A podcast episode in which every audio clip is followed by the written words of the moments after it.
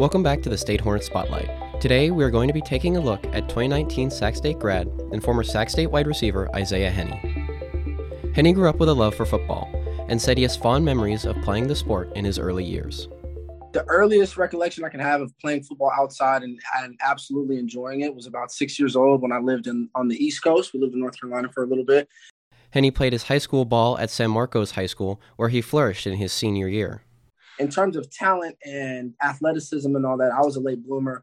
My junior year, I was probably running somewhere around a 4'9, 4'8. I was 128 pounds my junior year of high school.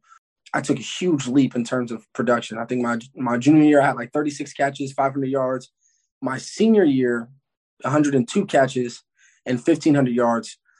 Hennie received only two Division One offers, one from Southern Illinois and the other from Sac State and he chose to stay close to home and play for Sac State. When you look at my career stats, if you throw them together, you're like, oh, that's a really, really good career. But there's times where I felt like I wasn't productive enough um, just because of what I was used to. So a productive season for the team, but on a personal level, you know, the what would have got me to the next level wasn't as productive as I, as I would have liked. Although he earned Big Sky honors three times in his career, the opportunities to continue playing the sport he loved weren't coming. I didn't have a good agent. So um, I was kind of lost in the game of football. I knew I wanted to play. I knew I was good enough to play. It was just the opportunity didn't pre- did not present itself. After graduating in 2019, Hennie looked to the newly formed Alliance of American Football League to continue his career, but that league folded after its ninth week, ending that chance. After that, he looked north of the border for his next chance with the British Columbia Lions. So then the next season goes. I go to three CFL workouts, almost get picked up by BC to the point where they actually have my bags packed and I'm ready to go. And then um, they had a guy that stepped in and stepped up, and so I wasn't able to go to BC that year. Then the next year, I get another opportunity to go to BC, uh, and COVID happens. In 2021, Hennie landed one of the biggest opportunities of his career. I had a phenomenal day, July of 2021, and so phenomenal that if I was vaccinated, Cincinnati was going to bring me out on a workout to essentially, hopefully, you know, get opportunity to make the team. Was not vaccinated at the time, got vaccinated, but by then they're halfway through camp and they weren't bringing in new guys, which is fine. While he could have moved on, and he knew eventually he would get his time. It was only a matter of time until he finally got that opportunity.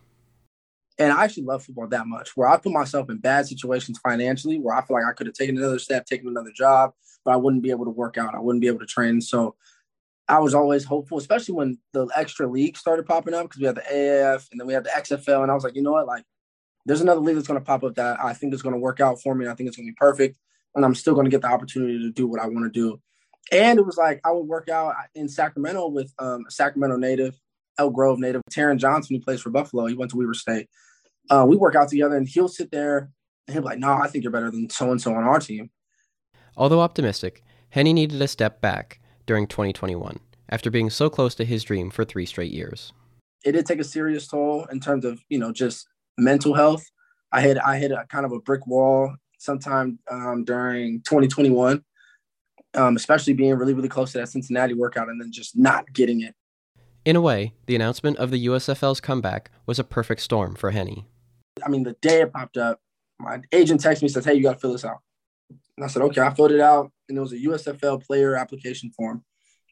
And I said, okay. So I filled it out in depth, thoroughly filled it out. And then um, he said, all right, you want to hear back for a little bit, but um, thanks for filling it out. I said, all right, cool. So then a friend of mine has another friend that knows Brian Woods, who's very, very high up in the USFL. He started just leaking information in terms of who's the people that you got to talk to, who are the decision makers, things like that. And so my friend, who's also in the draft pool, um, was just leaking information. So when I got a number, I got a couple of numbers and then I got the number of the head GM that was making all the decisions on who essentially gets into the um, to the league, and I called him. From there, Hennie was off to the races, determined to get a contract and enter the USFL draft pool. And then Monday, when I called him, he says, "Hey, call me back tomorrow. My assistant has your film. Call me tomorrow at like round six. So okay, cool. So I call him the next day around six, which is Tuesday now. And then he said, Hey, haven't gotten in touch with my assistant yet. Um, call me tomorrow around 12. I'll talk to him tomorrow morning. I said, Okay.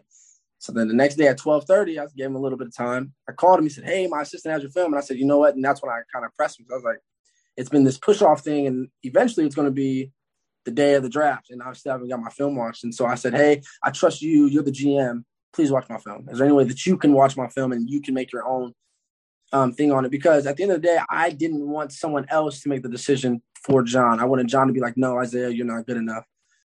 And watch the film he did. Within an hour, Hennie's phone rang, and the next day he signed a contract to enter into the USFL draft pool. Essentially, for me, it's relief. It's just like, okay, I'm glad I didn't waste my time. Now I'm just excited because I get to play football again. Being a wide receiver, Hennie had to wait until February 23rd for his chance to see his name called. After an hour and a half of drafting, Isaiah Hennie's name remained on the board, unpicked. After the draft, Hennie told me, I'm hopeful for March 10th, or just being a free agent in general. Hopefully, better news next month. While Hennie stays hopeful for the USFL supplemental draft on March 10th, the draft brought more of the same for Hennie, his name remaining on the board. Although he said that his future remains with the game that he loves.